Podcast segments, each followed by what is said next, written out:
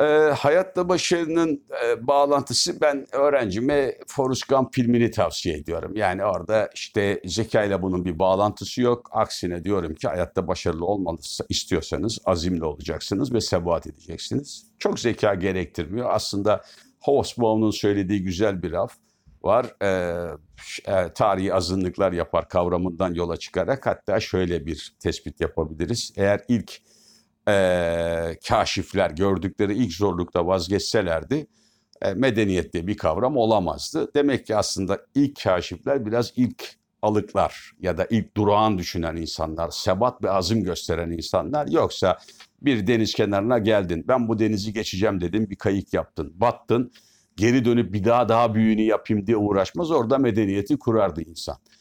Demek ki aslında bunun bir akılla bağı yok, azmetmekle bir bağı var. O yüzden de ben başarıyı zeka ve akılla bağlandırmam.